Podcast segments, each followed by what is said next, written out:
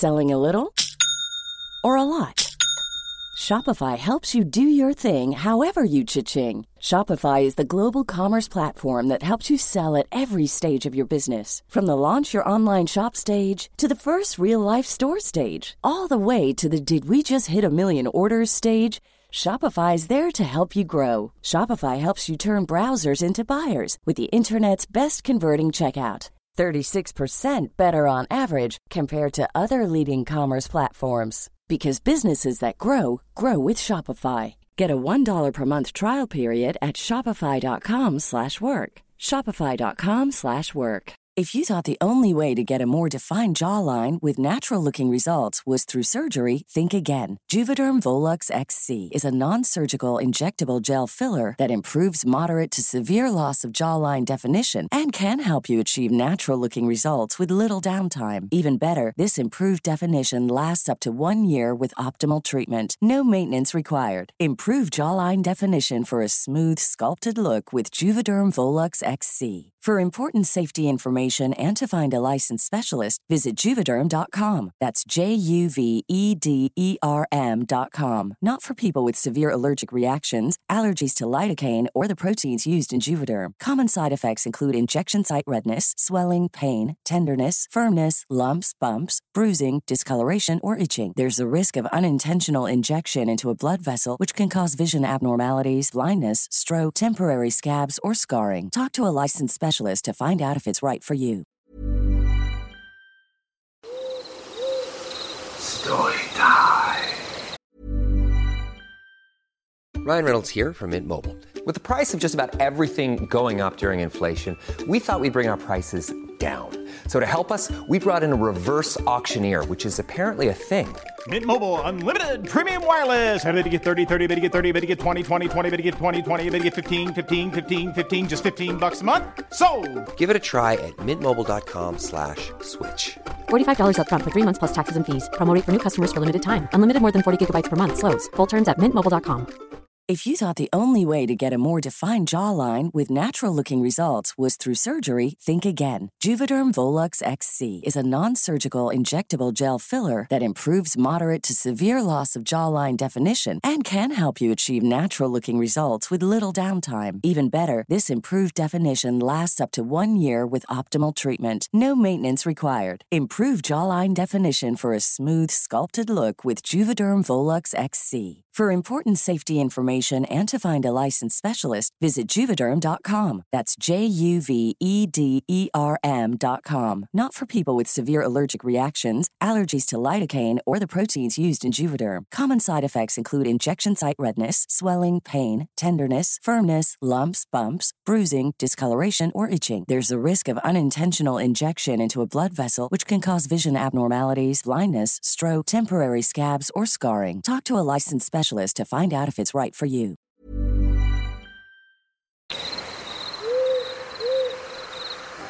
In September 2020, I had a chilling encounter that still haunts my memory to this day. I was on my way to work, driving along US 10 near Reed City, Michigan.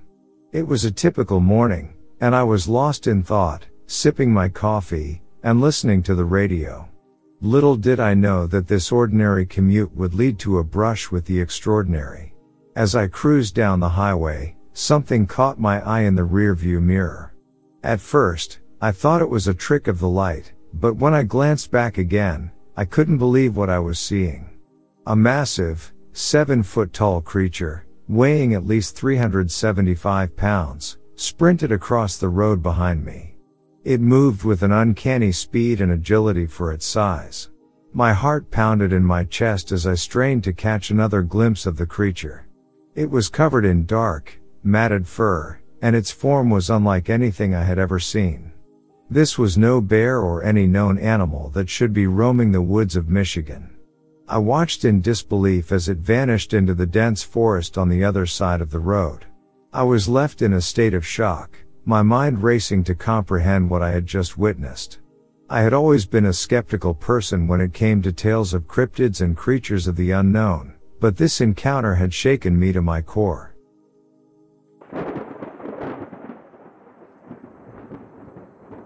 I never saw it, but in 1975, I was newly married, about 21 years old, and had a small baby. My sister, who was a teenager, was visiting us. My husband, my sister, and I had all gone to our bedrooms to settle down and go to sleep. I would say it was around 11 or 12 at night. We were just starting to relax and get sleepy when out of nowhere, there was this horrible, loud howl or yell. I mean, it was so loud, it made my chest vibrate and my ears hurt. The sound was not human, but had a guttural human-like sound, mixed with what sounded like a wolf.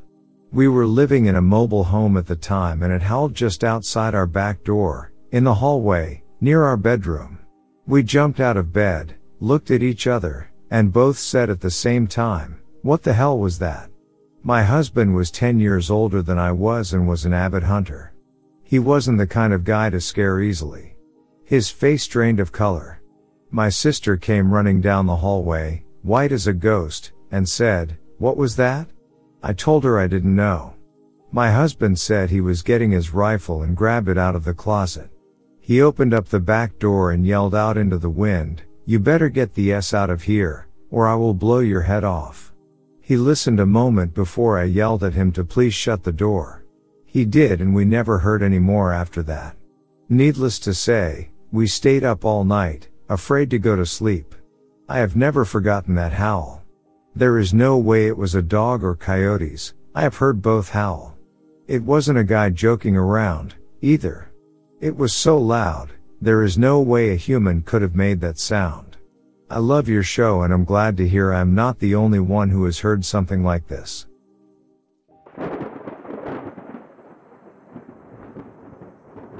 My name's Katie. I'm 19 years old and I recently joined a ranger team in Sutton Park, England. It's a peaceful and family friendly park. The pathways are short and sometimes overgrown with lush plant life.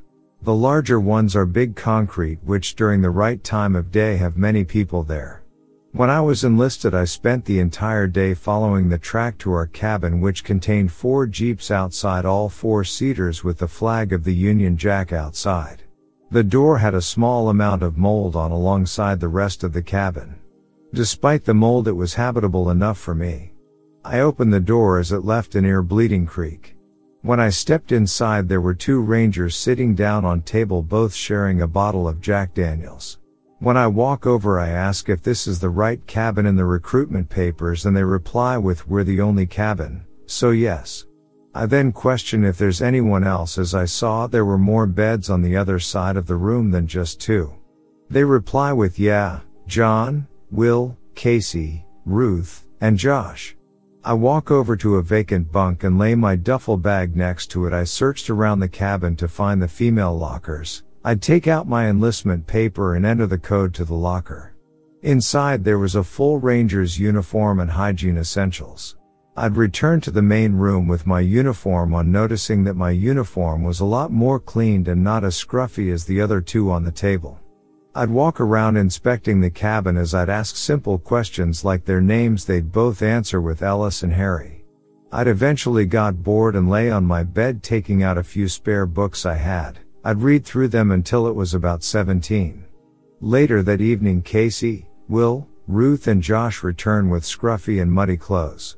Harry shouts you're finally back. Ellis then asks where's John then? Casey replied with he took another path on the trail. The others would then spot me in the corner on my bed, reading my book. We'd have a small conversation before Casey invited everyone to the main table for our food. Later that night we'd all be anxious and suspicious on where John was as it was now around 2150. We'd all eventually fall asleep around 2230 or at least I did. I wake up to a faint tapping at the window and light scratching. I dismissed it and assumed it was a bush or something. But then I realized that when I was inspecting we don't have any bushes or trees around the cabin, or at least the only ones are at least 20 feet away. It'd sit up properly trying to make out a figure at the window. Until a loud slam against the window struck, a hand pressed against the window leaving a blood mark.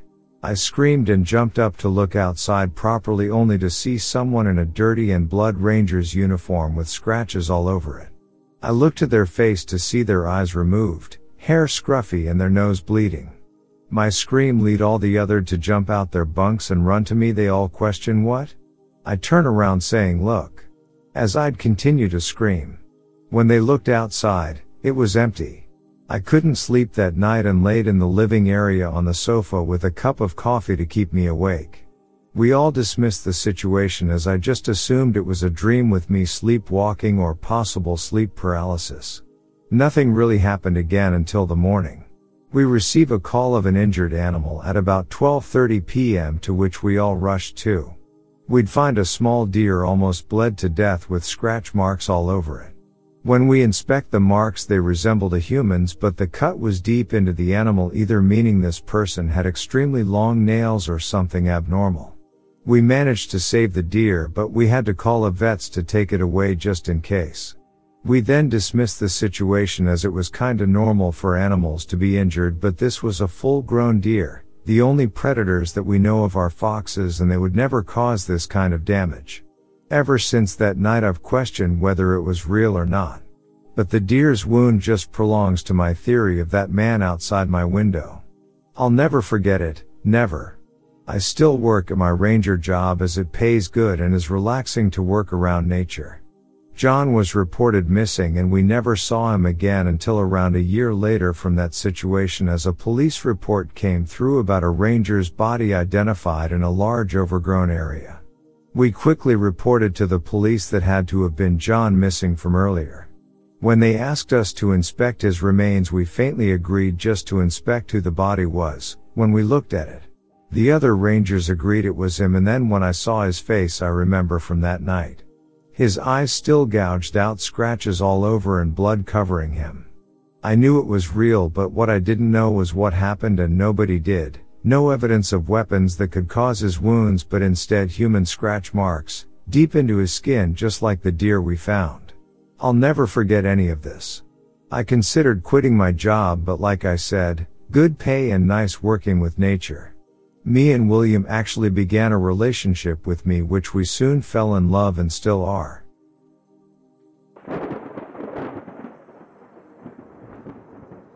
It was back in February 2007 in rural Indiana. I worked overnight shifts at a warehouse. We had been let off work a little early, and I was following a coworker down the road when I noticed he swerved off to the right side of the road, then swerved back onto the road and continued driving. I assumed maybe he wasn't paying attention or something ran out in front of him, but as I got closer, I saw a very tall, black shape walking in the middle of the roadway. I, too, had to swerve, but I essentially came to a full stop as the thing walked next to my driver's window. I never saw a head on it, and I didn't even see any arms. It looked like a large person wrapped up in a black blanket or cloak. The movements when I first saw it in the headlights were not like any sort of person or animal that I've recognized. I relate it to flapping in the wind like those inflatable wacky arm men you see in front of stores or car dealerships sometimes. It took a step and flailed its torso around, then another step and more flapping. Very unnatural movements. When it walked by the vehicle, it was considerably taller than my Explorer. It was leaning forward like a person who used a walker but even leaning, it was still a foot or so taller. My Explorer was 67 inches according to Google, so this would have made it almost 7 tall while leaning forward. It had two very thick legs and a very thick torso, but I didn't see any hair, any clothing, nothing but solid black or dark brown. I couldn't make out any details other than that. When the red tail lights lit it up as it was behind the vehicle, I could see between both legs, but the legs were solid, not translucent as they blocked out the lights, so they had to have been solid. Anyways, I drove down the road and saw my coworker had pulled off into a gravel parking lot. I pulled up next to him, and he asked if I saw it and how it didn't have a head. I said I was going back to look for whatever it is because obviously, it's something strange. We ended up heading back the way we came, and I was in front. As we got back to the same general area, I saw a large black dog lying in the middle of the road. Now, for a dog, it was a lot bigger than any normal dog I've seen. But it was just lying in the road and looked like it was dead.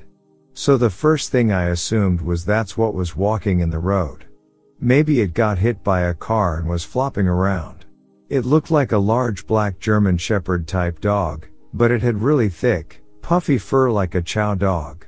I got out to see what it was, and the dog raised its head up and looked back at me, growling with a low grumble.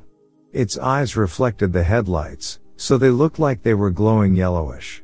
I stopped about 15 feet away from this dog, and it started trying to stand up, but it sort of hobbled a bit, then stood up directly on its hind legs and looked at me. It was standing up like a person, not how a normal dog would appear to be standing up, but how a person normally would. It had to have been around six foot tall. I'm six foot three inches, and it was almost my height, I would guess. It stood there for just a second or two and then got down on all fours and ran off the road into the trees, but I never actually saw it using its front legs. It had ears on top of its head, a normal dog looking face. It didn't have stereotypical hands like werewolves or other dogmen depictions. It had all the features of just being a very tall black dog that could stand up on its hind legs. It wasn't a bear, I can tell the difference. Bears also don't have pointed dog ears. We also don't have bears in Indiana, supposedly, but we also don't have upright walking canines, so. The area it ran to is a deer preserve, and it has about an 8 or 9 foot fence that goes around the whole area. I don't know where it went, but it disappeared once it got out of the headlights. By this point, my coworker got out of his car, and I walked back toward him. We were both wondering what was going on. I happened to glance down, and standing between us was a normal looking field mouse. It was also on its hind legs and using its front legs to clean itself. It looked all wet, and it hadn't been raining or snowing outside, so I wasn't sure how it was wet other than cleaning itself. I tried to nudge it with my shoe, but it didn't care, it just stayed there, wiping itself. We left, I got home, and looked up weird walking dogs. I drew a picture and posted it on a forum, and someone said I must have come across a Michigan dog man. I had never heard of that before. I knew about werewolves and stuff from movies, but I'd never heard of Dog Man. I went back to work a few nights later and tried to tell my coworker about what I found, and the rest of the guys started laughing at me. So he got pissed off and basically threatened me to shut up about it, or he would just deny it happened. So I stopped talking about it and never really told anyone else for almost 15 years.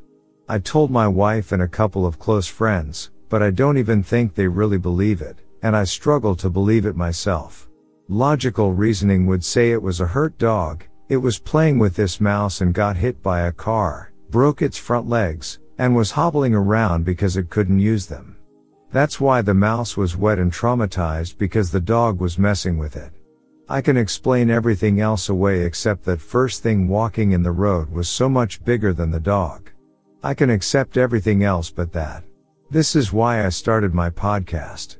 I never felt like I could share my experience without people saying I'm insane. If someone told me it happened to them, I would also think the same thing. It's hard for someone who doesn't believe in this sort of stuff to have to question their own perception of reality. The book I wrote was heavily influenced by that night in my own life to an extent because this is something that's haunted me for a while. Now some may think, oh, he wrote a book, so it's clearly false, and I wouldn't blame anyone for thinking that. I wrote my experience into a fictionalized book, but that doesn't mean it didn't happen. It's my own way of continuing to deal with the situation, is how I feel. At the end of the day, I don't know what we saw. I don't necessarily believe in Dog Man, but I also don't know what to believe just because I saw something unexplainable. It would be so much easier to dismiss it and say it's all fake, and I wish it was, honestly.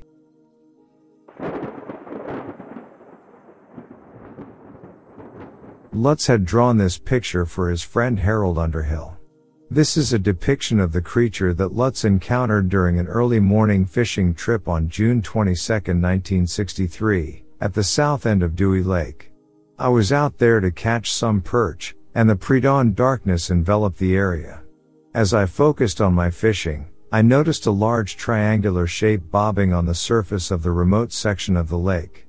Curiosity got the best of me, and I approached it, initially thinking it might be the head of a giant snapping turtle. However, as the sun started to illuminate the water, I could see more clearly. To my astonishment, the triangular shape was actually a large log with shaggy red markings. I couldn't fathom how a cedar tree had ended up in the water. With my oar, I tried to roll the log over, but when I made contact with it, the log suddenly stood up in the water, revealing a massive animal. This creature stood at approximately 10 feet tall, emitting an increasingly loud clucking sound that grew so piercing it became painful. The animal fixed its gaze on me before slipping back under the water and disappearing, moving away like a crocodile. I had no idea what I had just witnessed, only that it was something far from home, something that didn't belong in Dewey Lake. When I shared this story with my friend Harold Underhill, he couldn't help but laugh and accused me of being drunk. Nevertheless, I sketched out the picture for him and held firm to the validity of my account until my passing in the early 80s. In another strange encounter, during a hot and muggy evening in late July of 1963, my friends Alan Razak and Bob Ford decided to brave the thick weeds and mud to carry their canoe to the water's edge. I remember thinking we might get stuck in the mud with the canoe on our heads, but we had heard the fishing was exceptional. Little did we know what we were in for, the mud was even worse than we'd heard, a thick, black, deep muck, according to Bob Ford. Despite the muddy ordeal, we believed it would be worth it, as the lake wasn't heavily fished. Covered in mud and exhaustion, we finally managed to get the canoe into the water. It was pitch black beneath the surface, and we couldn't see a thing. Even our flashlights couldn't pierce the darkness.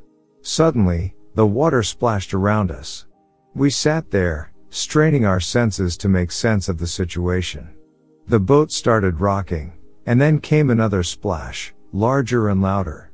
Next, we heard a strange sucking sound followed by a roaring noise, like that of an angry animal. We sat there in stunned silence, trying to comprehend what was happening. Then, we heard something breathing, sounding like a bull. We could vaguely make out a large, black shape in the water. Terrified, we started paddling furiously. Alan and I managed to get the canoe out of the water and rushed back to the safety of the weeds. When we got to Moore's truck, we loaded the canoe hastily, failing to secure it properly. Not even a mile down the road, we had to pull over to fix the canoe, which had come loose and smashed on the road. That's when Jim Casey, who had driven up on us, expressed his bewilderment. He said, it was weird because I just saw this mess in the road. Then I talked to them, and it was a weird thing, a couple of tough old birds talking about this thing in Mud Lake.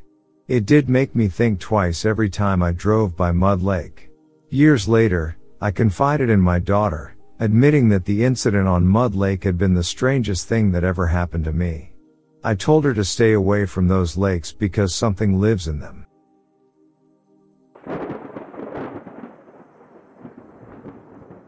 Background. We're at an Airbnb in Washington state, not far from Mount Rainier National Park. Our Airbnb host was outside on her horse pasture feeding her horse. We all went outside to greet her and thank her for accommodating us.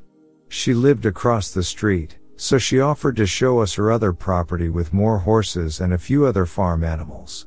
We pass her house and are now in her backyard.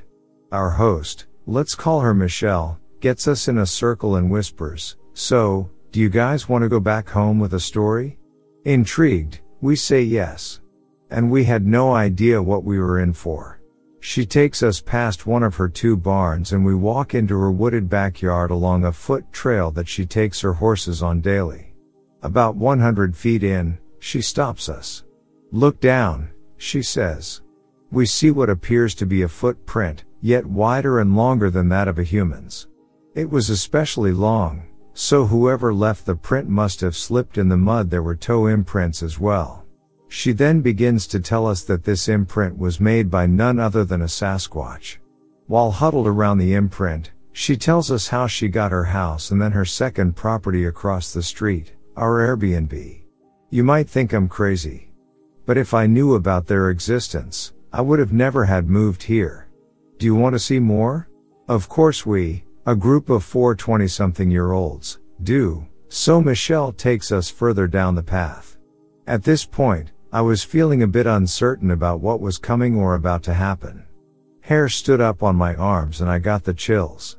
I kid you not seconds later, Michelle says to us right about this point here is where you might feel some chills or your hair sticking up.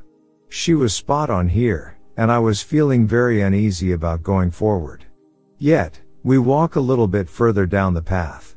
They had asked me to bring you guys here. They wanted to say hello, Michelle told us. I've never brought any of my guests back here before, but it seemed important to show this to you guys. We had no idea if we were going to see anything, as it was getting darker and darker out. We stopped for some more conversation, when Michelle stopped us from talking. Shh. We didn't hear anything. We're all still quiet, when Michelle asks us something peculiar has any of you recently lost a brother? Or have any of you ever experienced psychic abilities? We all say no, it felt a little awkward and we moved on. We go to the last point in our walk and she was astonished she had laid some sticks down earlier in the day, and the arrangement of sticks had changed. They're always mischievous and like to move things around to mess with us, Michelle explained. She also was saying how she left a deceased chicken right at that spot and it was gone the Sasquatch people must have taken them. She said she often leaves them gifts, usually food, here, and they're gone before she knows it. At this point, I'm feeling skeptical about all of this. I'm not a believer, but I also didn't have any reason not to believe any of this. We were all quiet. Out of nowhere, we hear a noise far back into the woods. It sounded like an owl's hoot, but very, very far away. Michelle said, Oh, that's just an owl, but then she took it back when we heard the next noise. I can't recreate the noise in person, nor can I recreate it in my head, but I'll do my best to describe it. It sounded like a monkey's ooh ooh ah ah mixed with the laugh of a hyena. Michelle assured us they meant no harm, and that was definitely them talking to us. She yells back in English to greet them, because they can understand our language as well. We head back to the Airbnb and talk about nothing other than our experience for no less than two hours, while drinking, of course. I'm with my best friends and one of them makes it their mission to go back into the woods to search for the Squatch himself. The other one tags along, but I stay back because I didn't really want much to do with it. They leave, and I go grab a joint to smoke out on the deck. It was silent nothing but me, the cabin, and the beautiful Washington state wilderness. Then I heard it again. The same owl hoot in the distance, followed by the eerie sounding monkey noises. I was alone and stayed up another hour until my friends returned, and told them I had heard it again. Yet strangely, they didn't. Before I went to bed, I googled something along the lines of Washington state creepy laugh animal and the first result was an article titled, Bigfoot or animals? Hair raising sounds coming from a swamp on Indian reservation in Oregon.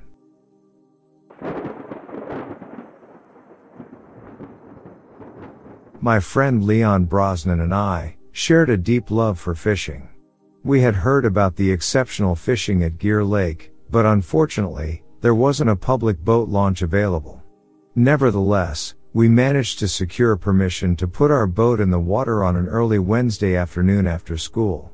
Both of us were eager to test our new Heddon lures.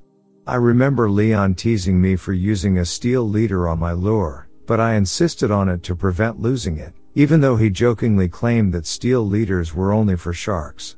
Leon mentioned that we were using a heavy test line, probably too heavy for the type of fishing one typically does in a landlocked lake. But we held on to our fantasy of hooking a 25 pound bass, which made it all the more exciting. Little did I know that our fishing adventure would soon take an unexpected turn, and I would witness something I couldn't quite believe.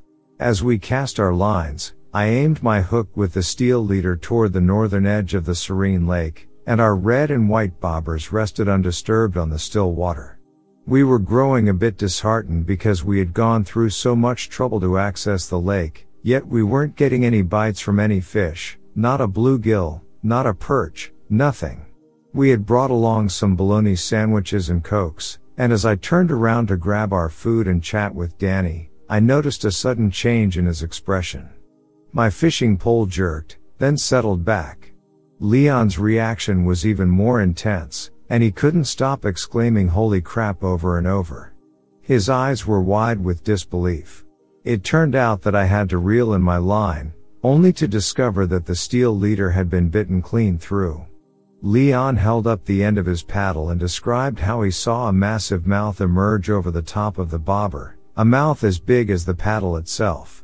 It had chomped down on the line and tugged at our canoe before finally breaking free.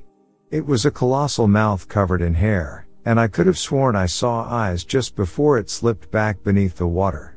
Leon later confessed this extraordinary encounter to a Department of Natural Resources, DNR, representative. The DNR guide we spoke to afterward suggested it might have been a garfish. However, Leon adamantly stated, I've been fishing my whole life, and I've seen garfish. That was no garfish. As for me, I wish I had been the one to see it, but I couldn't get over how something had bitten through that steel leader. It must have had razor sharp teeth or an incredibly powerful jaw.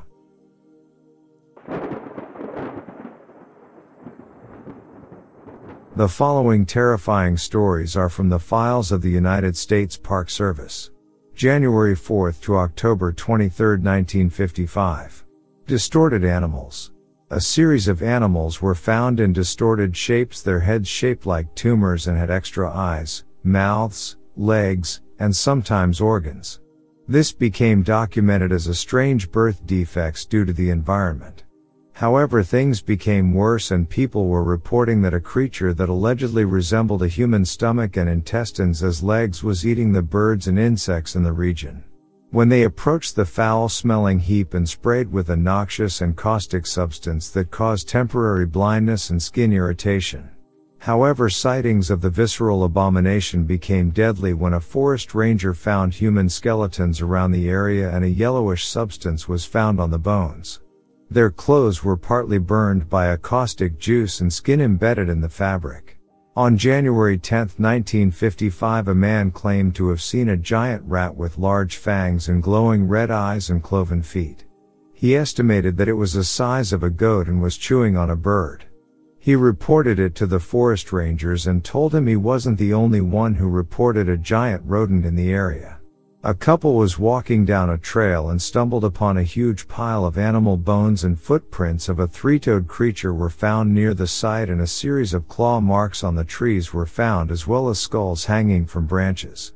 A moment later the two heard blood-curdling screams from the forest. Missing persons.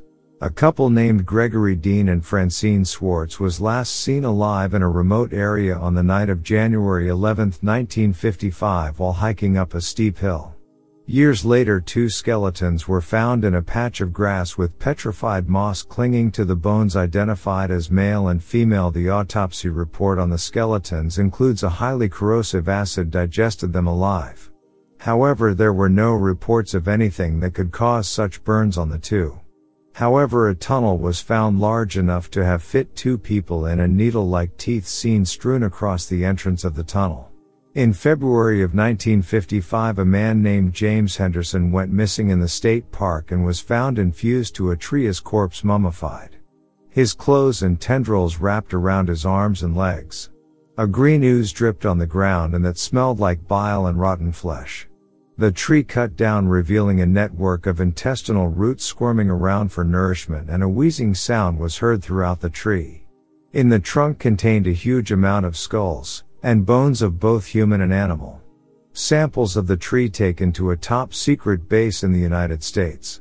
On February 5, 1955 a park ranger named Andrew Lawson disappeared from the face of the earth when he separated from his group and years later his remains were found frozen in a deep lake.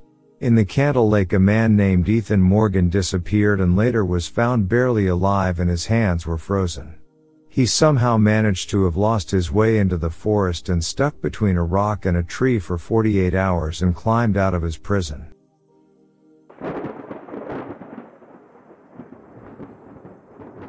I live in El Paso, Texas, And back in 2007 I moved to the lower valley for about 7 months and lived in some very decent apartments. I was 16 at the time and it was before I figured myself out.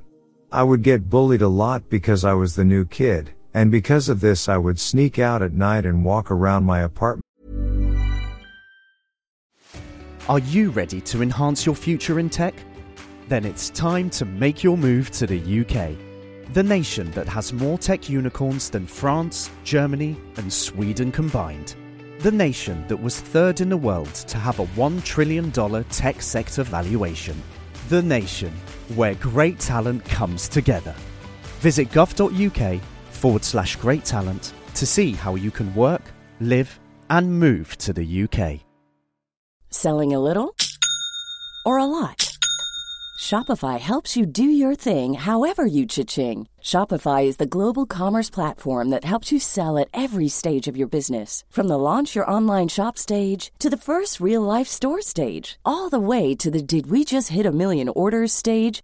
Shopify is there to help you grow. Shopify helps you turn browsers into buyers with the internet's best converting checkout. 36% better on average compared to other leading commerce platforms because businesses that grow grow with Shopify. Get a $1 per month trial period at Shopify.com slash work. Shopify.com slash work. to clear my mind. I would always witness very strange things like a girl dressed in white, flashes of a man hanging from a tree, unexplained shadows and lights and much more. I wasn't the only one who would witness this. Everyone would, even my own family. But the one thing me and my family will never forget are the OWLS. A week before I moved from there my best friend, at the time, wanted to spend the night and spend as much time together before I moved back to central El Paso closer to Juarez and the city. Well, he ended up becoming ill and did not want to spend the night, so I walked him home. When I came back I laid on my couch and stared at my closed curtains. Outside there was a light, so if anyone would pass we would see the silhouette of the figure. As I laid on my couch I kept hearing this strange flapping of like wings of a bird. I didn't think much of it so I put my ears phones and listened to my iPod. I continued to stare at the window simply out of boredom and then something strange happened. I saw a huge bird fly right by the window and turned into a woman. The woman stood there as if it knew I could see her and as quickly as it happened she walked away. I could hear her footsteps disappearing into the empty staircase outside my apartment. For a long time I kept this to myself simply because I didn't want anyone to think I was crazy. Three days before I moved out there was an owl on the tree where my window was, but I did not want to think much about it. So I simply walked in and proceeded with my night walk. The night before I left for El Paso, it happened again only a bit different. I saw the same thing I did before, only this time she didn't stand. I saw the owl turn into a dark-skinned woman and then sprint off as if she was running from something or as if she was scared or in danger. I obviously never went outside to see, mainly because I was little kid and scared out of my mind. So about four months after we moved my mother called us all into the living room for a talk. The conversations we had made me feel like I had my sanity back. I knew I was not crazy. My mother, my brother, and I had seen the same thing only at different times and places. My brother saw it from far away outside as he was walking home from a friend's house. He said he saw an owl turn into a woman and ran off into the field. My mother had experienced it many times as she came home from her late night shifts. Many times far away and others only feet away. I want to know if anyone has experienced these things with OWLS. Does anyone know any type of folk tales and myths and stuff about these creatures? I wish to know more.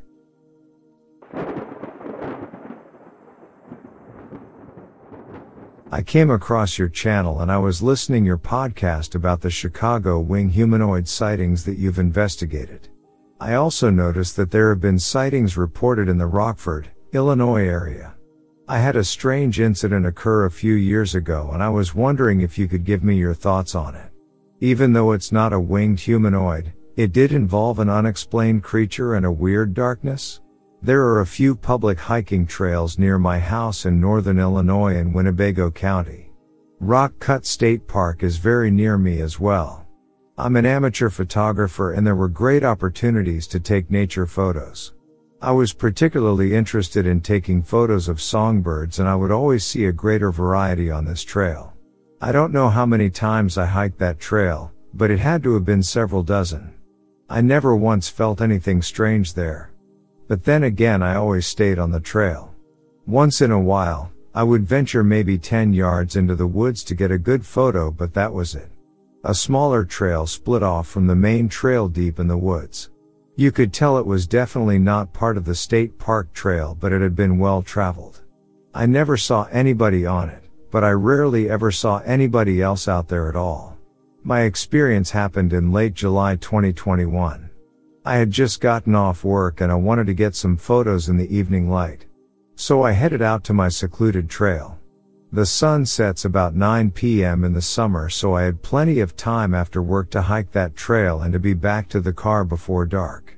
My hike seemed normal enough but when I got to that small trail I noticed that it was roped off. The Park Service had posted a sign that stated Hidden Falls area, erosion damage and to keep out.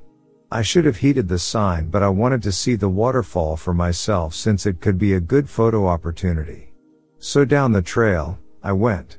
I didn't notice any erosion damage on the way down, but I had never been on that trail before, so I didn't really have anything to compare it to. The trail led almost straight down and the foliage became denser. I could hear the waterfall well before I saw it. The forest suddenly opened up and there it was the hidden falls. It was almost magical, something straight out of a fairy tale. The evening sunlight pierced through the trees and lit up the falling water. I immediately pulled out my camera and began taking photos. I was only there for about 10 minutes when I heard laughing. It didn't sound exactly like a human voice though there was something off about it. I looked around and I couldn't see anybody else. I called out, but I didn't get a response. I started to pack up my camera, but when I heard the laugh again and this time it sounded like it was coming from the stream itself. I listened closer and I was certain it was at the stream. I stuffed my camera back into my bag and I wanted to get the hell out of there. But just as I stood up to leave it had suddenly gotten dark. I don't mean dark like the sun was setting, I mean dark like the middle of the night. I looked at my watch. It was 6.45 and I knew I had about two hours of sunlight left but it was dark. I could see stars through the gaps in the trees. I didn't know what was going on but I knew something wasn't right. I had to get myself back to the car as fast as I could. I got on the trail heading out and used my cell phone as a flashlight. As I climbed out I heard the laughing again, but this time it sounded like it was coming from the trees. So I aimed my light at the trees but I couldn't see anything. Then I caught it. A pair of eyes reflected back at me. They stared at me for a moment and then the laughing began again. I held the light towards the creature and it showed itself for just a moment. It ducked from beneath some branches and stood there in the light. It looked like a coyote standing about 30 feet up a tree. It looked at me, tilted its head, and it smiled, but not like a dog smile. I don't quite know how to describe it, but I knew it wasn't a coyote. As soon as it revealed itself it laughed again and I ran. I could barely see where I was going but I didn't care. I knew that I needed to get away. I have never felt such relief after I reached my vehicle. The sky was light again and it was as if nothing had happened. I have not gone back to the state park. I've never figured out just what that coyote or whatever actually was or what it wanted. I never made any inquiries since I had no plans to ever return.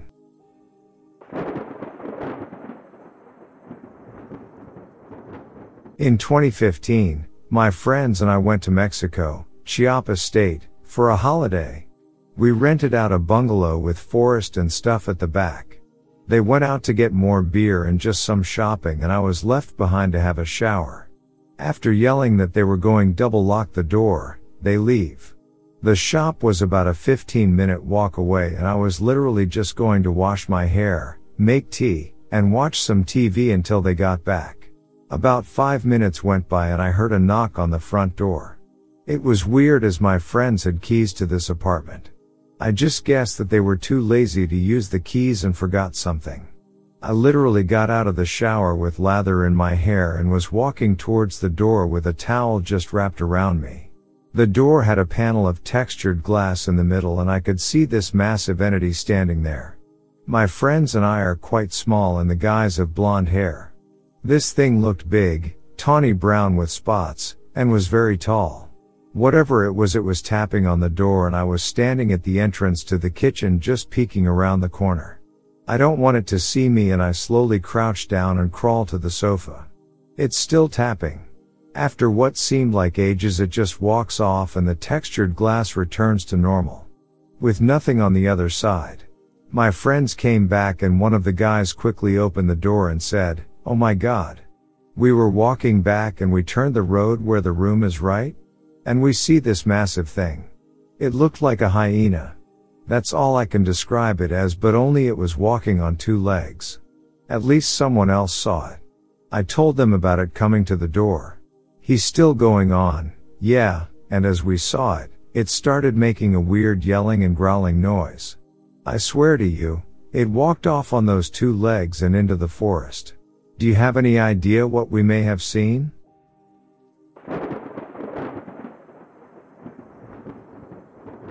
It was around 10 p.m. on January 3, 2017, and I was riding around in my car with my girlfriend. We live in Lee County, Florida. We saw a lot of stars out in our neighborhood and we thought it was romantic, so I parked my car at the side of the road, opened the roof window, and stargazed. Then all of a sudden we heard an extremely loud bang that sounded like a gunshot, but it came from the sky. My girlfriend and I were startled. Then we looked up to the sky. And that's when things got weird. We saw a multicolored light of some sort, but it was streaking quickly across the sky.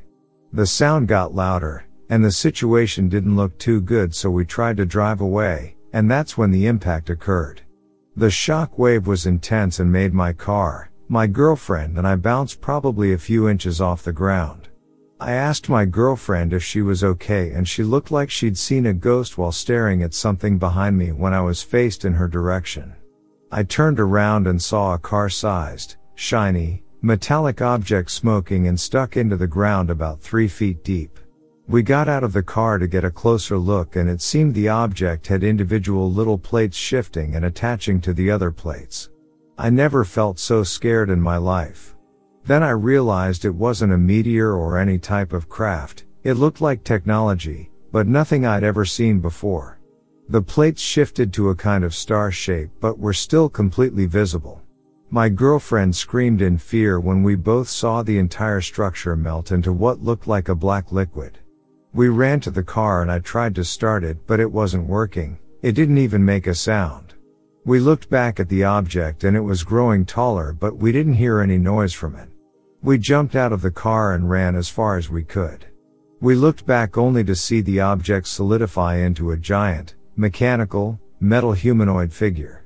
It turned around and quickly followed us down the road until we found the edge of the forest in our neighborhood. We climbed up a tree and hid there for about seven or eight minutes praying not to die while I was trying to calm myself and my girlfriend down. I was able to take a photograph while looking down at the humanoid. I've attached it to this email, above. The giant metal humanoid stopped looking around, so we both climbed down from the tree. I questioned reality that day. I know that this whole affair seems crazy, but it did happen.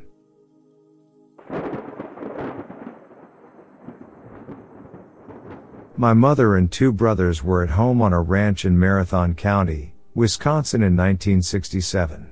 I was eight years old at the time. I was a very active kid and did not nap at that time of day, but this day I was inclined to nap, as well as my brother. My mother recalls the door opening and felt someone approach her from behind but does not recall much else, or at least will not admit remembering. My father owned a cheese business and normally returned home at about 5 p.m., but this day he arrived at about 3.30 p.m. I awoke a few minutes before he arrived. He ran into the house shouting come out here look at this. A craft was disc shaped and hovering above a tree near our house. It was about 50 to 60 feet from the house and the tree was about 18 feet tall. It hovered there for a while, then it began to move over our vehicle and toward our driveway. My father told everyone to jump into the vehicle and we followed it out to the highway. Our driveway was about half mile long. When we approached the highway I could see my friend across the street and his father. They did not appear to see it. It matched our speed but was about 150 feet off the highway over a field.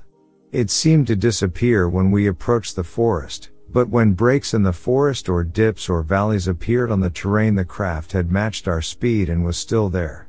We followed the craft to the main highway into Wausau, Wisconsin, and at that time it abruptly took a right angle turn and took off at a slight angle upward and quickly disappeared. It all seems so surreal looking back.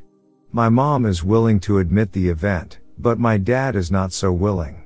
The funny thing is he was excited at the time but did not want anyone to say anything and it seemed to be forgotten. I also recall round areas in the backyard where the grass was dark and the grass eventually died where the round spot was.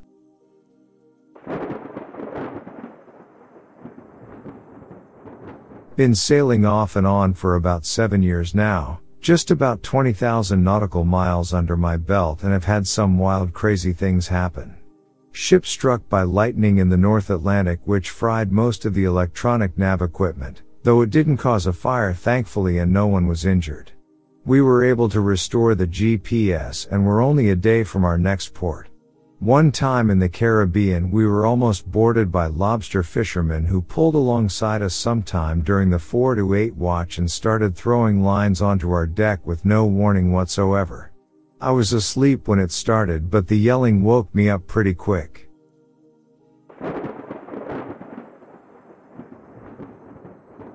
I fish whenever time allows me. I'm land bound so it's not 100% relevant to your question but there still are creepy things that happen while fishing. To clarify I enjoy fishing to striped bass and since they are nocturnal, much of the fishing happens after sundown to sunup. Many times the water makes strange sounds and shapes against the pitch blackness of the night sky. Also any light source is said to spook fish. So most fishing is done in pitch blackness. I've been startled by other fishermen walking by but many will announce themselves when walking. But I have seen one fisherman who looks really old and never says anything wearing bright orange walk by many places at different places. Just walks by no fishing gear happen several times. Other people have seen him but no one knows who he is. Old timers say he's a ghost. Oh speaking of ghosts. There's man-made rock piers called jetties. There's one here in New York that has a ghost of a child who died while fishing there. On dark nights around 3 am you hear him whispering this is my spot and see a small figure near the tip hand lining a fish. It happens often enough that on another forum of fishermen someone found a newspaper article from the 1800s showing a child die there fishing for food for his family but died most likely slipping on the jetty and falling in. I've seen crazy light shows which I believe are USOS. Or UFOs. Also seeing bright shooting stars is pretty awesome you seldom see in the city. Many times a thick fog comes over and you lose cell phone reception and can't see left from right or even 5 feet ahead. Can't hear or see. Very very scary every time. Being on a beach in darkness with fog. Not knowing which way is which. I always fear what might come out of the water. At night it just looks like a black blanket that's alive and shifting. But this adds to the fun of being out there.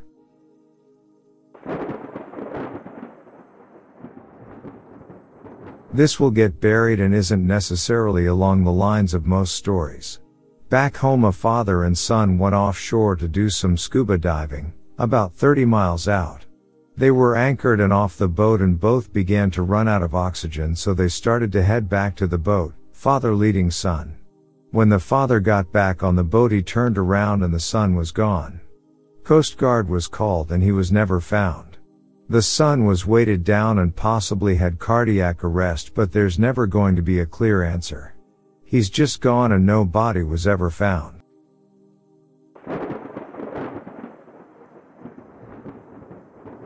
I come from a small coastal town and it was very common for people to enlist on ships. Both my grandfathers and my father did it, and a whole lot of other men did and do as well. One of my grandmother's friends was a local fisherman. He used to fish the fjords and whatnot with his boat. He used a trawling net connected to a winch to do it. Caught quite a lot. Well, one day he was out doing his usual route. The boat suddenly stopped going forwards, despite the engine still running.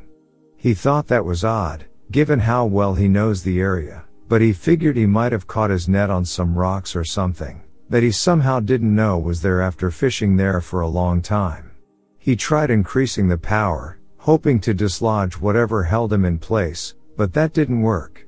He noticed that not only was he not going forwards, he was in point of fact going backwards, and picking up speed.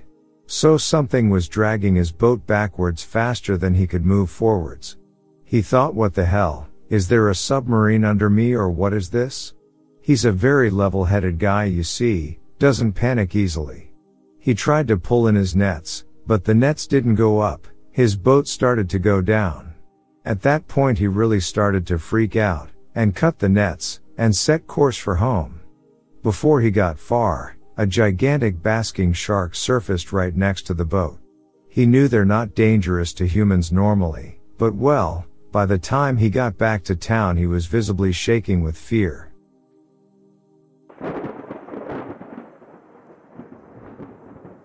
This is second hand, so take it with a grain of salt. I've only done minor boating, but some of my gaming buddies are coasties. CK served as an intel officer on the USCGC Boutwell back when she was on the Bering Sea Patrol. He was on duty on comms on the night that the Arctic Rose went down back in 2001. Fifteen men went down with the Arctic Rose, and they only ever found one body the captain and he wasn't even fully in his survival suit.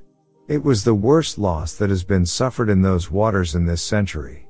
So about two years later, they're back on the MBL station, and this time, they're helping locate the wreck using an ROV, trying to gather some sense of what caused her to sink so fast. They're moving the ROV about, trying to get it below decks. My friend is watching the feed as the ROV is being piloted. In his words, I saw a skeletal arm suddenly move across the video screen. I don't mean just floating remains, it was moving in an animated fashion. Then we lost the feed. Officially, the ROV had got caught below deck in an obstacle that we were unable to extract it from. But unofficially? Every year, on the strait, Sedna takes her toll.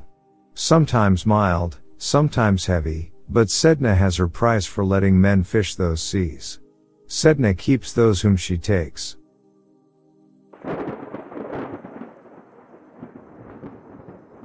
Avid deep sea fisherman here. I fish the east side of Florida quite a bit. We will go 25 to 100 miles out to fish reefs or structure on the bottom. We also troll quite a bit. One time we were trolling for kingfish and hooked up onto something massive on a downrigger. When I mean massive I mean huge. Whatever we had on was peeling drag like nothing. We figured we hooked into a porpoise until a mako about 8 to 10 feet long jumped around 30 yards from the boat. That shark jumped three more times until it frayed our leader enough to snap it. We never thought we would catch a mako that big, especially on the troll. We also find rafts all the time. We've found rafts made out of tires, PVC, foam, wood, and even four kayaks zip tied together with wooden planks tied to the top of them. Most of the rafts we find look like they have just been used also, which is pretty eerie. Another time on the west coast of Florida, I was spear fishing off a rig and the water was crystal clear. There was zero wind, so I could see pretty far in the water around the rig. Let me tell you, it's quite scary when you can just make out the shadow of a shark right, then it disappears in waters below. Most of the sharks we see around the rigs too are huge hammerheads. These hammerheads can get massive. I speared a mangrove snapper and one of these hammerheads came and ripped it right off my spear. This was moments right after I shot it, too.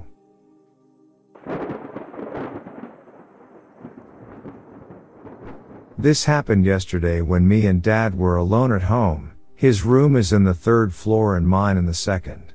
He leaves every day after his afternoon lunch and leaves his room door open with the key on the inside of the door. When he comes back in the evening, we found out the door is closed and locked from the inside. We thought mom came and closed it, but she said she didn't and she was at my aunt's all day. We started to freak out because this is beyond normal. The room has a toilet and windows to the roof, so I climbed and got to the room through the windows to find the door is really locked and the key is inside. There is no one that could sneak in from the windows because there was no one at home and we have a third floor house so no one can go inside if it is not from the main door. Does anyone have any explications to this?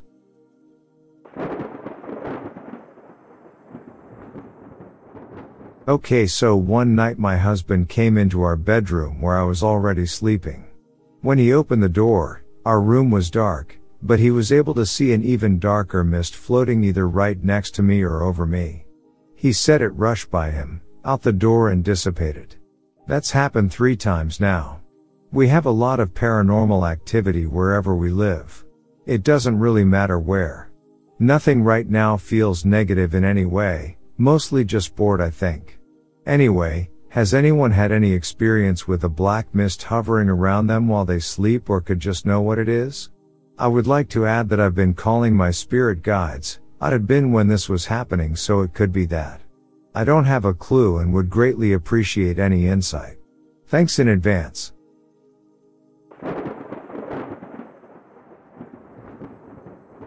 I've lived in the house I'm in since I was a child. My parents bought the home in 2006 to 2007 from an elderly man who inherited the property from his brother when he passed. The brother wanted nothing to do with the house so he sold it to my mother for cheap. I've had the ability to sense energies and see spirits from a young age and this house has always just given me an icky feeling, but it's always been home.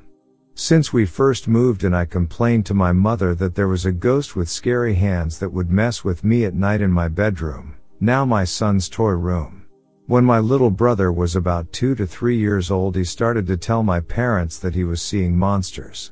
One morning, he and my mother were in the bathroom brushing their teeth and getting ready for the day as they both saw the figure of a man walk out of what is now my son's toy room down the hallway and into the living room where the figure just vanished. Now, this is just one of the many encounters that had happened while they still lived here with me and much more has happened since but for the purpose of trying to keep this as short as possible, I'll leave those out. Fast forward to now, I still have been seeing shadows peep around the corners in my hallway and just feeling an overall just ick feeling like someone has been watching me. My son is the same age my little brother was when he had started telling my parents that he was seeing monsters in the house. About a week ago, my son ran into my bedroom in tears saying that he saw a monster with scary hands and it all sounded too familiar. The house has been saged multiple times, Probably more than I can count and while it does seem to slow down the activity for a bit, whatever it is always seems to come back. It's nothing of ill intent from what I've been able to tell, it just wants to let me know that it's here. I'm tired of feeling uncomfortable in my own home and I'm even more tired of my son being antagonized by it. If anyone can give me any advice as to how I can get this thing out, please please please help me out.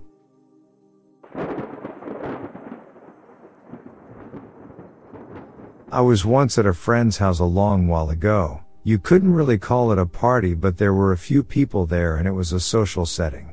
A gathering may be a better term. I'm not good at these things and never have been. The effort I have to go to, to maintain my social graces is quite exhausting for me the majority of time so I tend to avoid them. I would have been around 19 at the time. There were around 8 maybe 9 people there, and it was a mixture of men and women. I guess we've all been to them at one time or another. One of the women that was there was kind of new agey, believed in the goddess, crystal healing, all that stuff. Which I'm not rubbishing but in the 90s to some this was a fad. So as the night wound on she suggested that we did an Ouija board.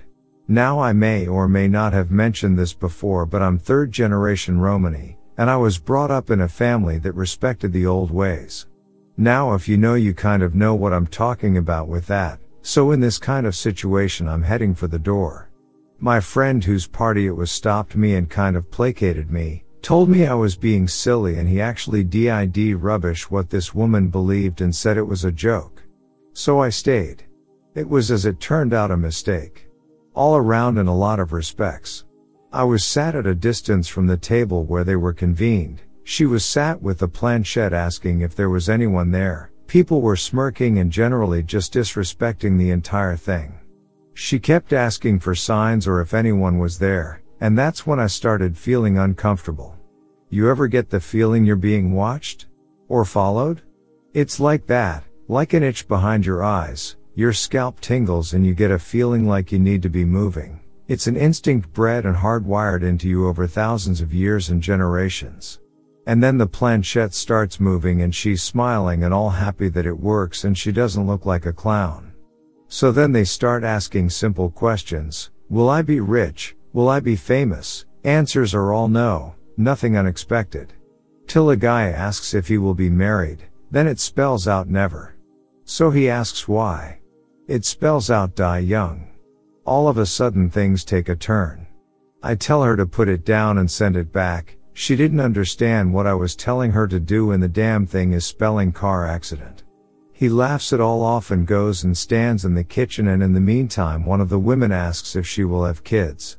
It spells out never. Now my instinct is telling me to leave, and I'm listening to it.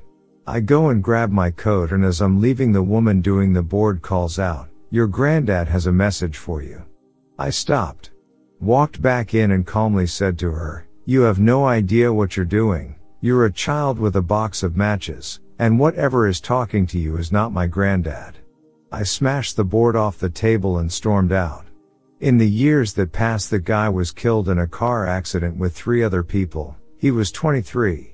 The woman never did have children, and some of the other things, mainly the malicious shit did come to pass. I don't know what it was that stupid woman called into that flat that night was, but what I will say is this. Don't play with things that call out to the dead. And if you do, make sure that what you call was human once because you never can be too careful. That message from my granddad, I never did hear it. And the woman that did the board, I never did see her again.